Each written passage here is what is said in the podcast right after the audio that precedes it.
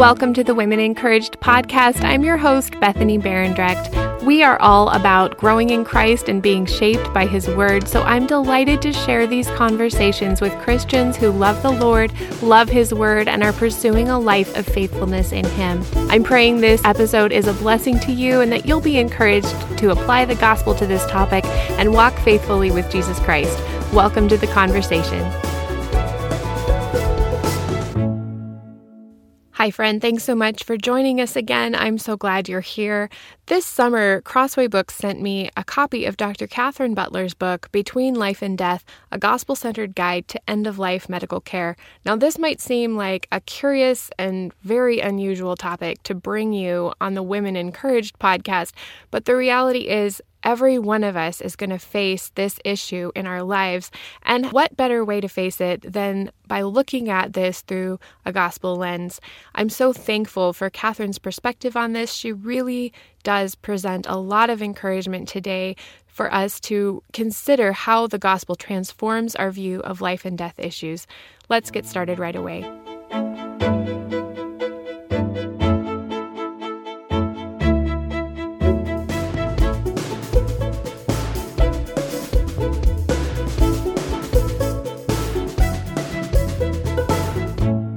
Welcome to you, Dr. Kathryn Butler, to the Women Encouraged podcast. Thank you so much for joining me today. Thank you, Bethany, for having me on. I know you go by Katie, so that's how I'll address you during the our chat. I don't want to make you feel like it's overly formal. So, Katie, would you introduce yourself and share some of your story and your work experience? Uh, sure, sure. So, my background I'm a homeschooling mom presently, um, but before I was blessed with these wonderful kids that God has drawn me home to shepherd. Uh, I was a physician. I am a trauma and critical care surgeon, which is a fancy way of saying it was my job to take care of anyone who came into the hospital with um, something severe that needed the highest level of care. And I had a particular interest in intensive care. So I spent most of my clinical time in the ICU, which I loved because it was just such a privilege to partner with people when they were most vulnerable and to use the technology that God's given us um, to try to usher people back home to their families. I thought that was just such a wonderful, gratifying way to spend my days. Uh, but as I continued on in my practice and had more and more experience in the ICU, it became a, a daily occurrence that I would have these conversations with family members who were really struggling over what to do for loved ones um, who were on these very invasive, sophisticated technologies that we use, like ventilators and dialysis machines. And it just became very clear over time that the technology that we have can save life in the right circumstances, but if we're not careful, it can actually prolong suffering at the, when we use it at the end of life indiscriminately. And so when God called me away from practice and I made a new transition to a new focus in life, He also opened up space for me to write. Uh, and so I've fallen into a bit of a writing ministry, which includes um, discussions and writing on topics that intersect faith and medicine. And so uh, over the past year, I came out with a, a book to try to help people navigate end of life care through a gospel centered perspective. And I'm delighted to be here. Yeah, I'm so thankful that you're here. I mean, this is, might seem like maybe an unusual topic for a women's encouragement podcast or you know even a topic for a book might it might seem unusual to some people um, but it really does meet a specific need that every single person has and, and that is to look at life and death through the perspective of um, scripture and through the gospel lens. And I just am so grateful. My husband and I read this book. Um, we were so moved by it actually, and so moved by different parts of it in different ways. And I'm really thankful for it because I think it actually serves in a lot of ways as a manual that you could just carry with you to the hospital if you have a loved one in the hospital you could literally grab this off your shelf and take it with you to the hospital. And because you have so many valuable um, tools in this, including like a glossary of, of medical terms, um, some really important, helpful legal information, just to th- things to think about.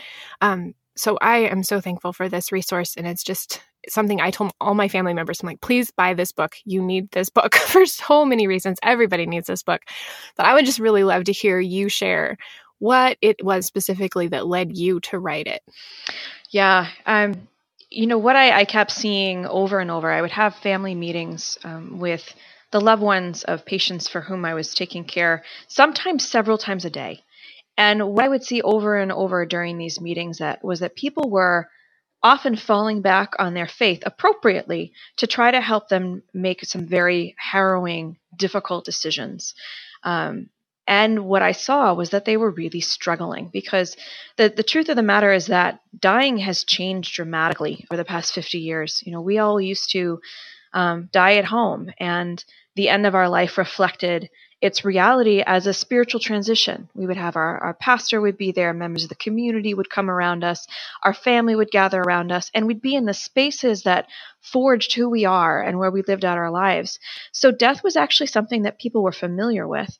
But now it's become so highly medicalized over the past 20 years that the majority of people, even though if you poll people in the United States, they still say they all wish to die at home only about 20% of them actually do. Most people die in institutions, whether it's a nursing home or an acute care hospital, and a quarter of people wind up dying in an intensive care unit. And so the whole process of dying is so removed from our day to day life that what happens is we don't want to talk about it. It makes us uncomfortable. And so then when the moment arises, families are just thrust into these agonizing scenarios where they're having to make decisions that are life and death decisions for someone they love. They're grieving and scared about losing someone they love.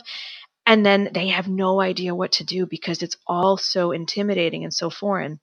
And so the natural thing, and again, the appropriate thing is that they turn to their faith. But what I would see happen over and over is that in this maelstrom of turmoil and emotions, people would cling to one principle and ignore the overall arc of the Bible.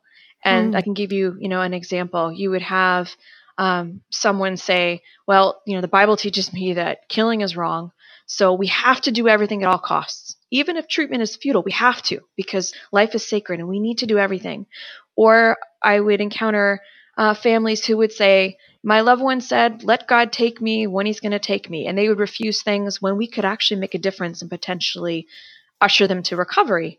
You know, and, and, those two extremes people cling to it because they don't know what else to do and so i i wanted to provide something where it would go through what does the bible actually teach us about life and death and suffering and how do we apply these principles within a setting that is so foreign to our day-to-day life and how can we be sure that the decisions that we make are made out of love and that are also God honoring? Um, and so that was that was the intent was to try to help people navigate these dilemmas with some peace and discernment. One thing I really appreciated in the book was that you differentiate between um, what it is to prolong life and what it is to prolong death, and I I really appreciated that because that is such a I mean, it's kind of in what you just were illustrating with those examples, but that is such a misunderstood idea. Mm-hmm. And I think out of fear, a lot of the time, Christians um, make decisions because they're fearful of making the wrong mm-hmm, decision. Mm-hmm, yeah. Um, I don't know why I never mentioned this before, but actually, before I moved to Canada, I was a nurse. Mm. I had a very short career as a nurse, so I, w- I really appreciated being able to read your um, your book and understand the the concepts and picture them um, in a real life situation. I was very grateful for that, but not everybody's gonna. obviously, not everybody's gonna have that exact same experience as they read it. Um, but I just think like even having gone through training as a nurse. Um, there is that misunderstanding of what it is to prolong mm-hmm. death and what it means to preserve life and it's such an important differentiation yeah i think it's i think it's very hard for people to understand because it's so complicated and i think popular media does a real disservice because you'll see these depictions of uh, medical situations on sitcoms, you know, yeah. and they all come across as so heroic. You know, someone's heart stops and they come in with the paddles raised, and he sparks back to life. And and the reality is very, very different from what we see on TV. Number one, they've actually done studies showing that um, reco- full recovery is depicted on TV and in movies about 75% of the time.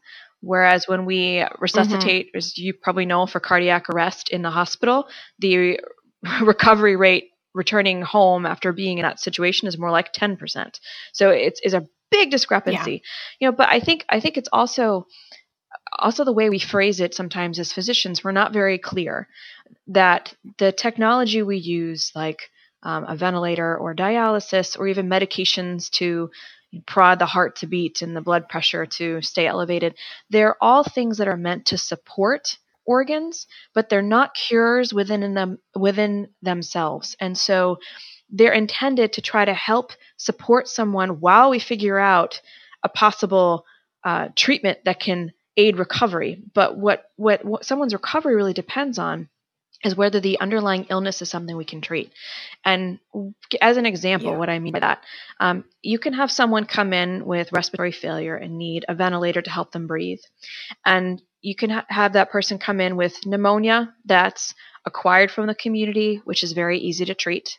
And they can go on a ventilator for two days, and the antibiotics that we give them will treat the pneumonia, their lungs will recover, and they'll come off the breathing machine.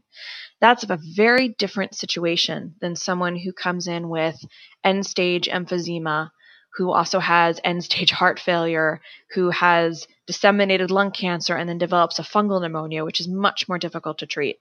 In that scenario, the ventilator is not going to reverse that person's breathing problems and is most likely going to be a permanent fixture. And at the end of life is something that's going to prolong dying without actually ever facilitating recovery. And so I think we focus so much sometimes on the machinery and the and what we can do without looking at is this actually going to help to bring our loved ones home or not? Um, and and knowing that that we're not obligated uh, as Christians to chase after aggressive treatments that will cause suffering but don't promise hope of cure. Yeah. That is such a, a helpful and hopeful way of looking at it because like you were saying about um, the the purpose of those machines is to support the organs. I think that is such a uh, mm-hmm. misunderstood idea when we think when we think when you walk into a hospital room what do you see you know you see all these curative um, of tools in the room and that's just not um, that's right, not necessarily right. what they are and and it can be very frightening and and very and I I just I'm so thankful that you know you're sharing this because it is going to help more people to understand and to be able to love and to um, really take that gospel centered approach to the end of life care. Yeah, I hope so. It's just, I just, my heart goes out to families because you can stand at the doorway of a patient in the ICU and they can have all the same trappings from the doorway as the person next to them a ventilator, all the, the IV bags dripping in medications, a dialysis machine, all the monitors.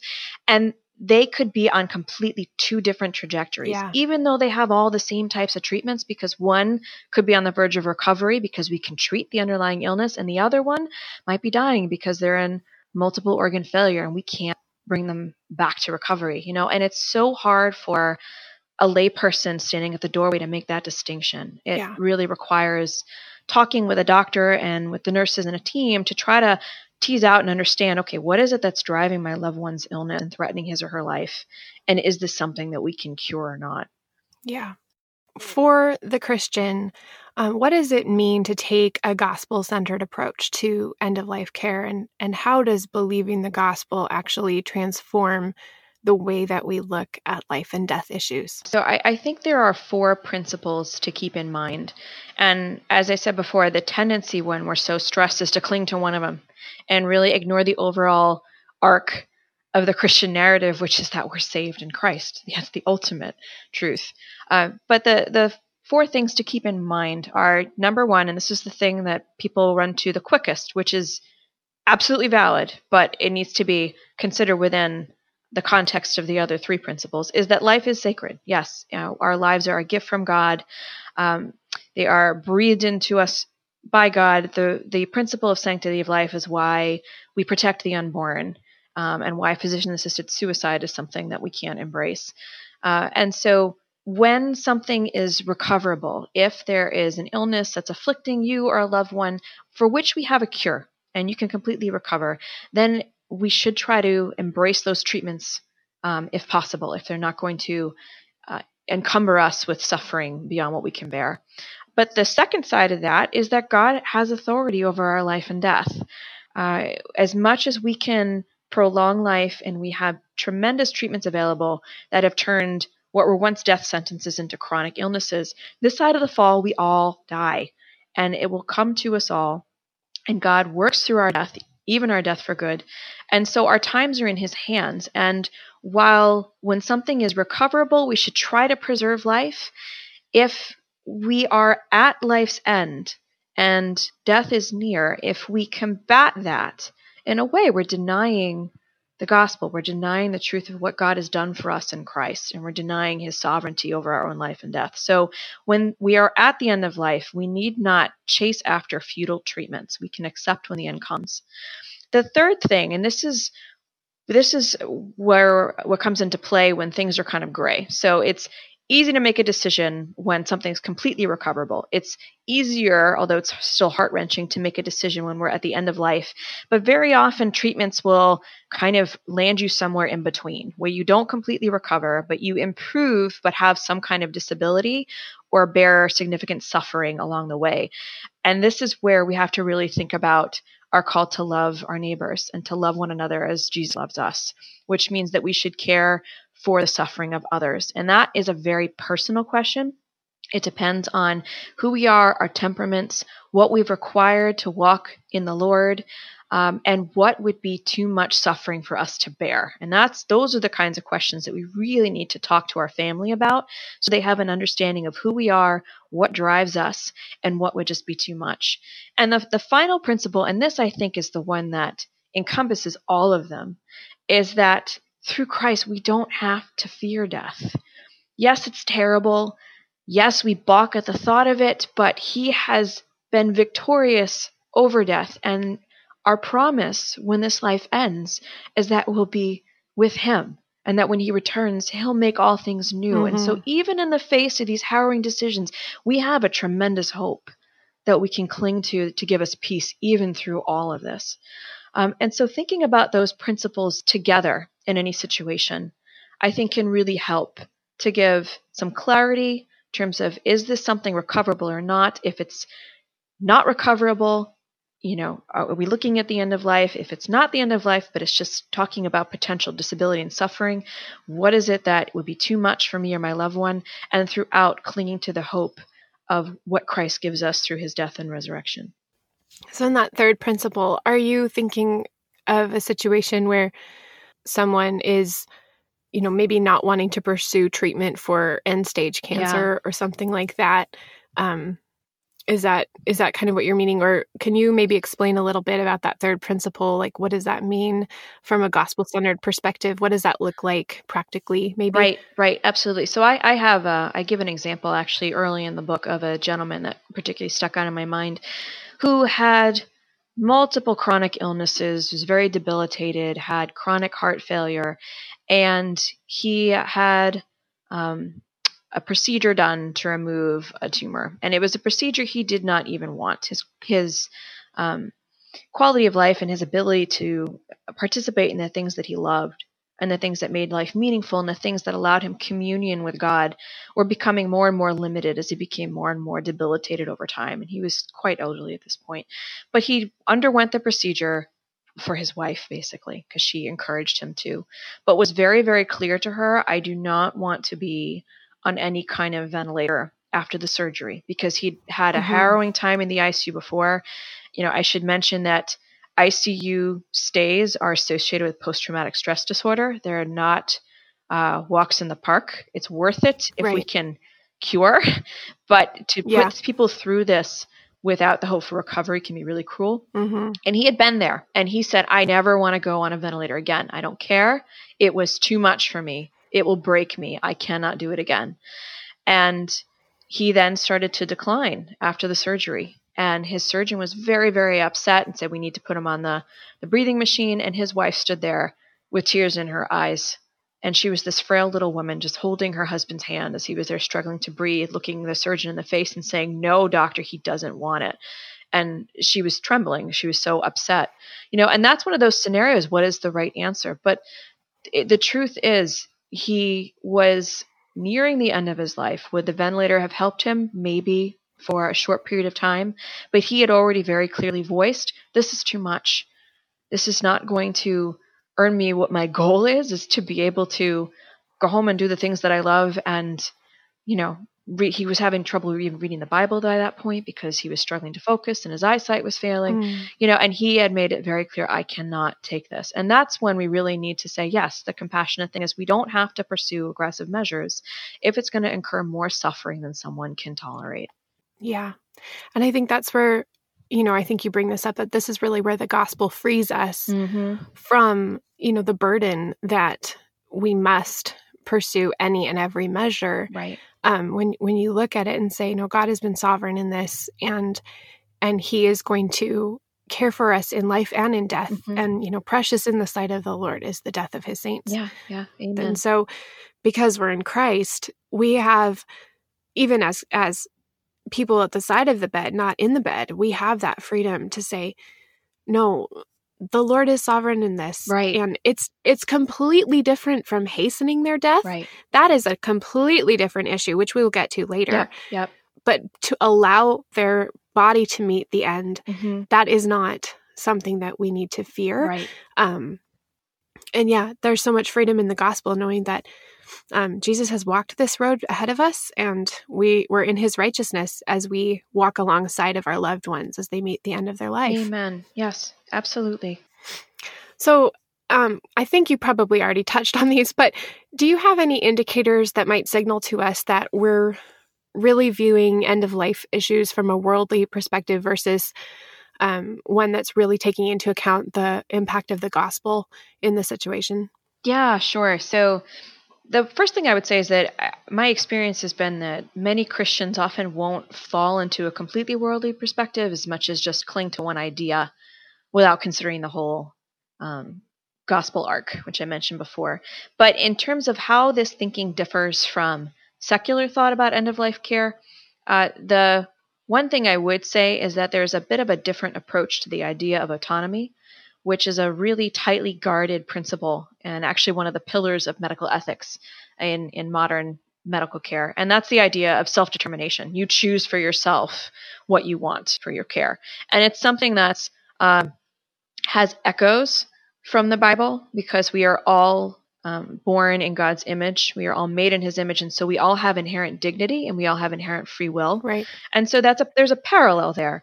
But the the key difference I would say for the Christian is that our uh, free will has a purpose, mm-hmm. and the purpose is not for our own self edification; it's to glorify Him.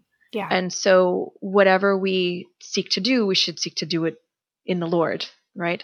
And so, it's it's a nuance. It's just a different way of thinking where it's not entirely about okay, what is what is good for me. That's valid to think about in terms of suffering, absolutely. In terms of I can't handle XYZ, that's valid. But um, it, it should be nuanced and should be reflective of, as, as a Christian, knowing that I'm a disciple of Jesus Christ. Um, what for first and foremost should I be thinking about? Mm. And then the second thing is really, I think that that in secular medicine, there's no hope of what Christ has done for us, mm-hmm. and I can understand the fear uh, about death and the, the feeling of a need to avoid it at all costs because you don't know what's coming. But Christ for us has completely vanquished that. Hmm. And and I, I just I'm so I, I get chills thinking about it, thinking about how he has transformed the whole process where this is a stepping toward him. It's a transition yeah. to draw nearer to him rather than something to be feared and abhorred and to avoid at all costs. And when you think about it, like that, it's still an enemy and it's the yes. last enemy that he's going to put down. But at the same time, you know, we live in this already, but not yet. Yes. Right. Yes. So it's all, it's all been accomplished for us and it will be fulfilled and finished. Right. And yet, so it is, the fear is just completely gone that even though it's an enemy, it's not an enemy we must fear. Right. Because we have the assurance, you know, that he loves us that much that he died for us and took on our trespasses and we know that in him we're made new and we don't have to fear this right you know and of course the fear will come because it's scary and it's unknown but it's not something that we need to to push against at all costs, especially if those costs mean not being able to speak with our loved ones because we're on invasive technology mm-hmm. or worsening pain and suffering and confusion at the end of life. Yeah. Um, the Bible doesn't mandate we pursue that. No. I think it's, I, I love what you were saying just a little bit ago because it just, this whole issue just really highlights how secular medicine is. Um, it is not, I mean, as, as much as, as medicine was taken on by Christians and, and hospitals were often run by Christians years ago, really that, that whole concept is gone. And all of those, I don't know where you, you live on the East Coast. Is that correct? Yes. Uh, yeah. So, and I'm from the Pacific Northwest. And almost all of the hospitals that had Christian names have been renamed, and they have been completely renamed to mean different things. Um, the Christian symbolism in the hospitals has been taken away, and it's just a sad state of affairs.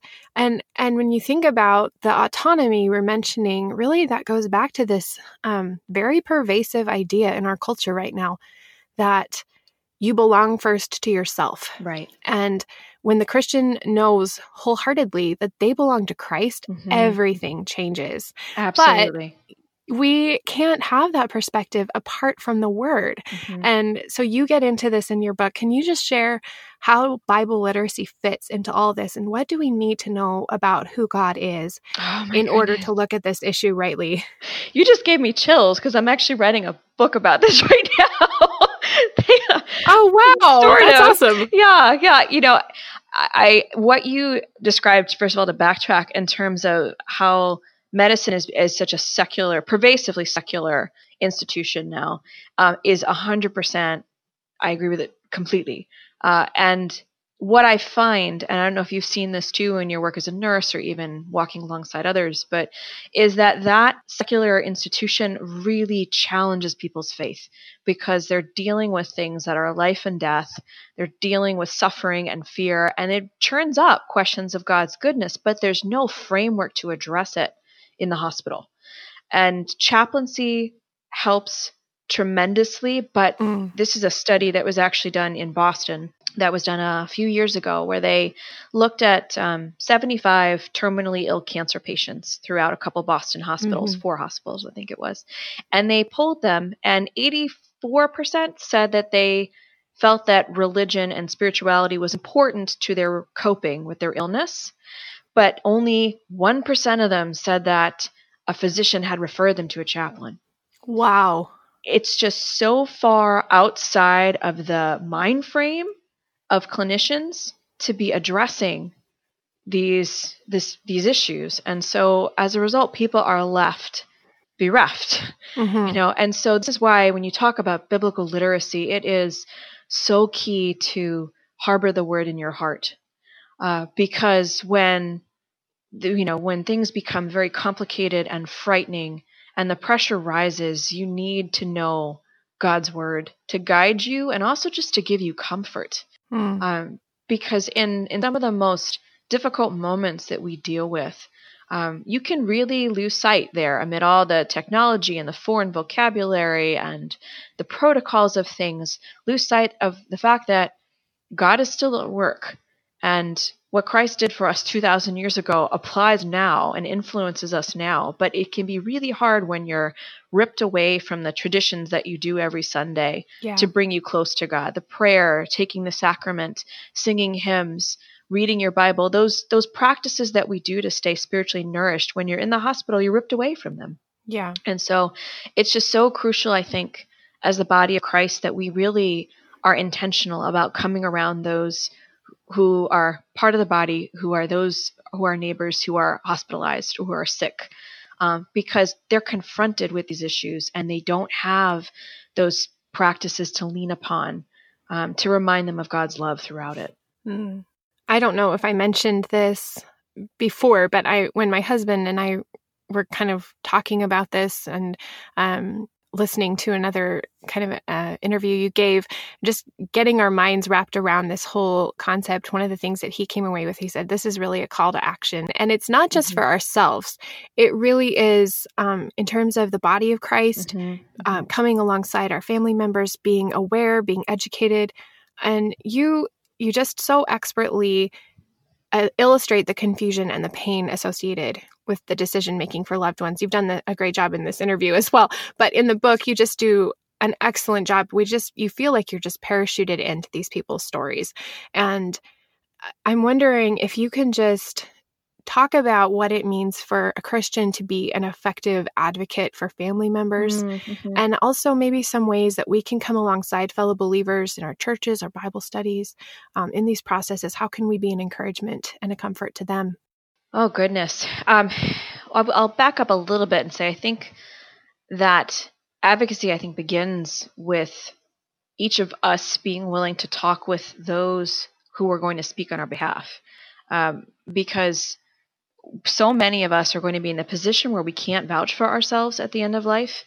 Um, about 70% of people who die in the hospital can't make decisions for themselves beforehand, and they require someone else to make the decisions for them. And that falls to usually family, uh, sometimes a close friend, whoever it is that's the next of kin. And because our culture is so averse to talking about these things, it straps people, loved ones, with just horrific uh, burdens in terms of trying to tease through and make the quote unquote right decision without having discussed with a loved one ahead of time what their wishes would be and what their values are and what's important to them.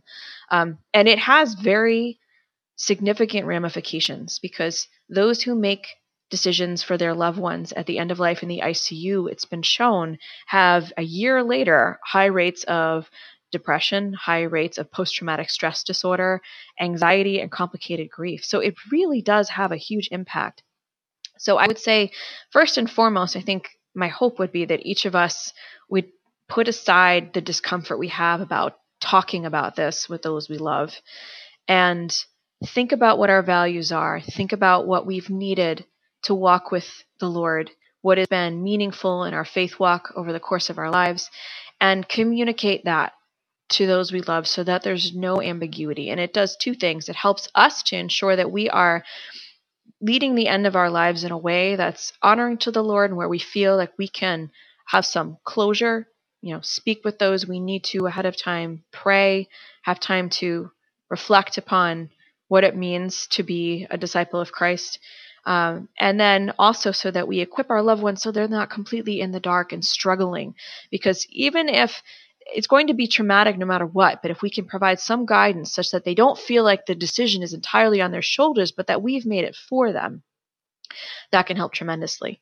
If you're a loved one navigating these situations, the key is that it's the, it's our responsibility when we're making decisions as a surrogate not to do what we would want, but to try to think about what our loved one would do and say if they could still speak for themselves. So it's essentially being their voice. And that in itself uh, is a loving thing to do. When you think about your loved one's values and what they would say if they were not incapacitated, you're honoring who they are as a unique image bearer of God. Uh, and then, as the greater church body as a whole, I think, you know, if you're you know that there is someone who's struggling with these situations, come alongside them, pray with them, remind them of who they are in Christ, you know, and be willing, I think, as a church too, to talk about these issues and and confront them and confront the ambiguity of them, whether it's through programming, you know, but really, I think it's on a more individual basis, coming alongside those we love, visiting at them in the hospital, and trying to help them see first and foremost who they are in Christ, and help them cling to that hope. That is really helpful. Thank you so much. Um, and I, you know, it doesn't get into a lot of specifics, but it's it's a really important principle that we just need to carry with us everywhere we go, really. Um, I mean, it's kind of something that applies across the board, whether it's in life or mm-hmm. death. That's really how you want to treat right. somebody you're advocating right. for in the first place, right? Yeah. So we, I kind of touched on this a second ago, but physician assisted suicide is such a hot button issue. Um, and it's a very misunderstood issue for some people. And in, I don't know what it's like in your state. Um, in Canada, there's a very wide range of perspectives, I guess. And in the US too, there's a lot of states where it's legal. And and so I think there's this idea um, for a lot of people that if something's legal, it must be okay. Um, however, we, we know also from the abortion issue mm-hmm. that being legal does not make it okay. Mm-hmm. and for several other things, obviously. But you you make it really clear in the book that Christians are called to think biblically about this. Would you share your perspective of what physician suicide mm-hmm. is and why it's wrong according to the Bible, and just also what the Christian perspective on suffering ought to be and, and the way that palliative care differs from PAS? Sure, absolutely. So, you know, when I think about physician assisted suicide, I, I appreciate you actually using that term because there is a widespread movement to try to eliminate that term, to try to make the practice more palatable. And so people now say in the US, medical aid in dying. Uh, and I think that that is dishonest. um, the truth is that physician assisted suicide is when a doctor gives someone who is terminally ill so it has to be that they have an illness that is expected to take their lives within six months. Um, a medication, usually a barbiturate, which is an anti seizure medication which heavily sedates and then shuts off the drive to breathe, mm-hmm. uh, in a sufficient dose to cause death. Right. And the idea is that it's for that person to take when they've decided they do not want to live anymore. And people will say it's the compassionate thing to do, it's because they don't want to suffer, and so you take this medication and you have control. Um, what bothers me the most about trying to change the terminology to medical aid in dying is that it conflates that practice, which is not biblical because it's the active taking of life with the intent of taking life, which right. takes us back to the Ten Commandments that we're not yeah. to murder. yeah. I mean, it is. It is. There's no no you know splitting hairs about it. It's right. the intent is take this medication and it will kill you, uh, and it could be for reasons that are compassionate. That's fine, but it doesn't change the fact that it's murder. Yeah. It it conflates that with what is is biblical, which is comfort care measures and palliative care. So if at the end of life you are I dealt with this very frequently. You are in the ICU or the hospital and there's nothing more we can do. What we will do at that point is change our goals from trying to do everything to save your life to transitioning to keeping you comfortable. So we'll start some medication to treat your pain. We'll give you medication if you start to become short of breath, so to try to take away the air hunger. And it's focused on comfort. We don't do anything that's going to cause discomfort. But what ultimately takes your life in that scenario is the original illness that's causing your death in the first place. Are in, you know, yeah. if you, if if we switch to comfort measures and you suddenly rebound and you get better, we're not going to give you a medication and say no it's your time. You, right, we're taking yeah. your life now. No that's wonderful. Great you've recovered. We didn't expect this. Great. It's and and comfort measures and palliative care are just crucial during these times to try to make sure that we're not using very aggressive measures that are going to incur suffering with futility and mm-hmm. are a way of accepting the end is here let's accept it and let's try to see what we can do to keep you as comfortable as possible. So, hospice falls under this category, palliative care does, and the intent is to help keep someone comfortable as they die, not to actually cause their demise. And people like from Compassion for Choices and other advocacy groups of physician assisted suicide will say, well, it's not actually it's not that they're taking their own lives and that's why they don't want to call it suicide. It's actually that their terminal illnesses. Well no actually. It's the terminal illness is compelling them to take a medication to end their life but it's that medication that ends life.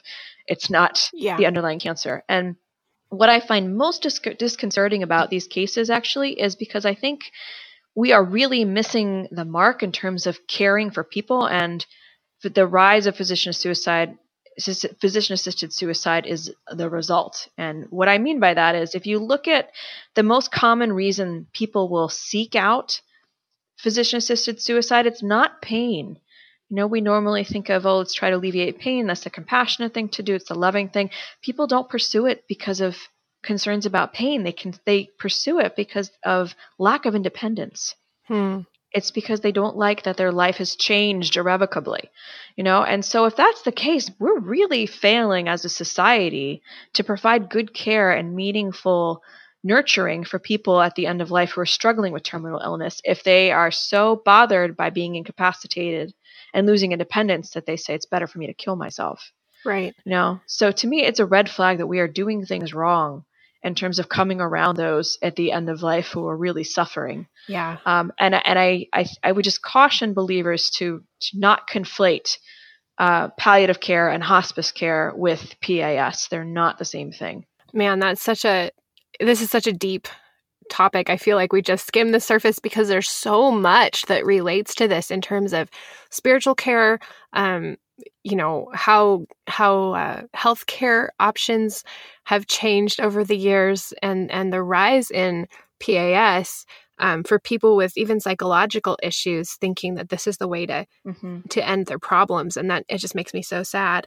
Um, and I don't know what thing what statistics are like in your area, but I know I've just heard so much from family members that live in the Netherlands, for example, um, just different different things that just shock you, but at the same time make you very concerned that people are not generally being cared for by the church. Right. Um, right. And and really don't have an understanding of the responsibility of belonging to Christ and what that means. Mm-hmm. Um, because it's not just people who are not familiar with the gospel who are doing this. There are Christians who are engaging in this and they think it's the right thing to do. Right, right, right. And it's, yeah, it's a very, very difficult area uh, and to me, I think I really think it's a failure of on our part to come around and support those who are terminally ill and dying because the the qualifications for hospice are the same qualifications for PAS. It's you have to be yeah. terminally ill with a life expectancy of six months. Same thing, you know. So wow. we're really failing, I think, to show people that their lives are have worth and have meaning, and trying to help them to live out the you know their last few days to the best possible quality that's acceptable to them and focused on who they are in Christ and showing them that love if people think this is the best option. Yeah. I also was really thankful that you mentioned the the 10 commandments because one thing that I've struggled with as I've heard this and I've talked to people about it is that the the biggest argument that so many Christians can come up with to be against um, PAS is well, it's a slippery slope. Mm-hmm. And I think that's actually the wrong argument. Mm-hmm. We need to go all the way back to just saying, no, it's actually just murder. And that's all we need to right, say. Exactly. you know? Exactly. Yeah. I, I just, it's the intent is perhaps out of compassion, but uh, the method you cannot get away from the fact that no, this is this is facilitating murder. it's suicide, yeah. and we can't condone it. So when it comes to thinking about um, the end of our lives. It's not something a lot of us want to engage in. We don't want to think that death is coming. Um, but there is that is our a reality of, like you said, life after the fall. Um, and so, even though we might not want to think about death in the future, especially for relatively healthy, um, we probably should, and you make a case for this very well. And I'm wondering if you would explain for our listeners what are living wills and advanced directives mm-hmm. and why Christians need to be thinking about end of life issues for themselves and, and really set up a plan. Yeah, yeah. So, as I, I had said earlier, it's just really crucial to number one, make sure that you are living out your, your last days um, as you would wish to or need to uh, as a disciple of Christ. Um, you know, when we think about spending our, our last days of life, we all think about being home and it being peaceful, but what is it that you need? Do you need to be able to pray? What are the do you need to be able to read the Bible or to hear hymns? Those kinds of things. And you're not going to be able to do those things if you're say on a ventilator and sedated. You know, thinking about the things that have given your life meaning is important for you. And then also to equip your loved ones so that they don't feel completely overwhelmed and crushed by the burden of having to make decisions on your behalf. Um, there are a series of documents called advance directives, which aim to record what your wishes are in the event that you can't speak for yourself. And they come in a number of flavors. There are um, orders for physician orders for life sustaining treatments, or DNR DNI forms, as they're more colloquially called. And these are basically checkbox forms where they'll say, I will accept a ventilator, I will accept chest compressions, yes, no. The more helpful document that I would recommend is a living will, which allows you to expound upon each of those areas in narrative form. And I'm not sure how it works in Canada, Bethany, so correct me if this is erroneous at all for your situation. But uh, in sure. the US, at least, there are forms for every state. You can go to the state website, you can go to the national um, palliative care organization's website, and they'll link to each of the forms. Uh, and it basically will have you expound upon whether or not what what circum in what circumstances you would accept artificial nutrition, or what when would you accept dialysis and when would you not. So it allows you to expound upon it beyond just a checkbox, which is much more important because very often these aren't yes or no situations. Mm. Unless you are very debilitated and chronically ill and terminally ill, you are most likely not going to say, don't ever do compressions on me, don't ever do CPR. Uh, yeah. What is more likely and would be more in line with uh, who we are in Christ and with the Bible is to say, if there is some kind of insult that threatens my life that I cannot recover from, don't do compressions. Right. You know, or if it's clear after doing compressions that I'm not going to recover, stop.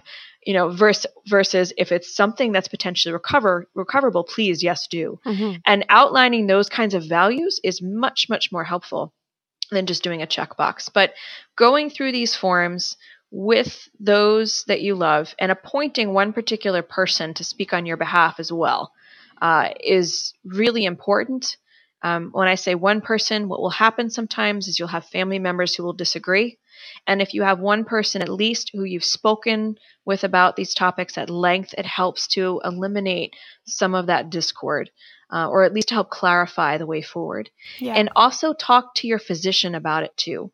Um, because what's going to determine sometimes the right path for you depends very much on what your chronic medical conditions are and your health status. And it can change over time. Um, so think very carefully about what your values are. Uh, talk with someone, talk with the people you love who will be making decisions for you, and then talk with your physician and fill out a form and make sure that whoever your next of kin is has a copy of it, your physician has a copy of it, so that when you can't speak for yourself, there'll be some guidance for those around you.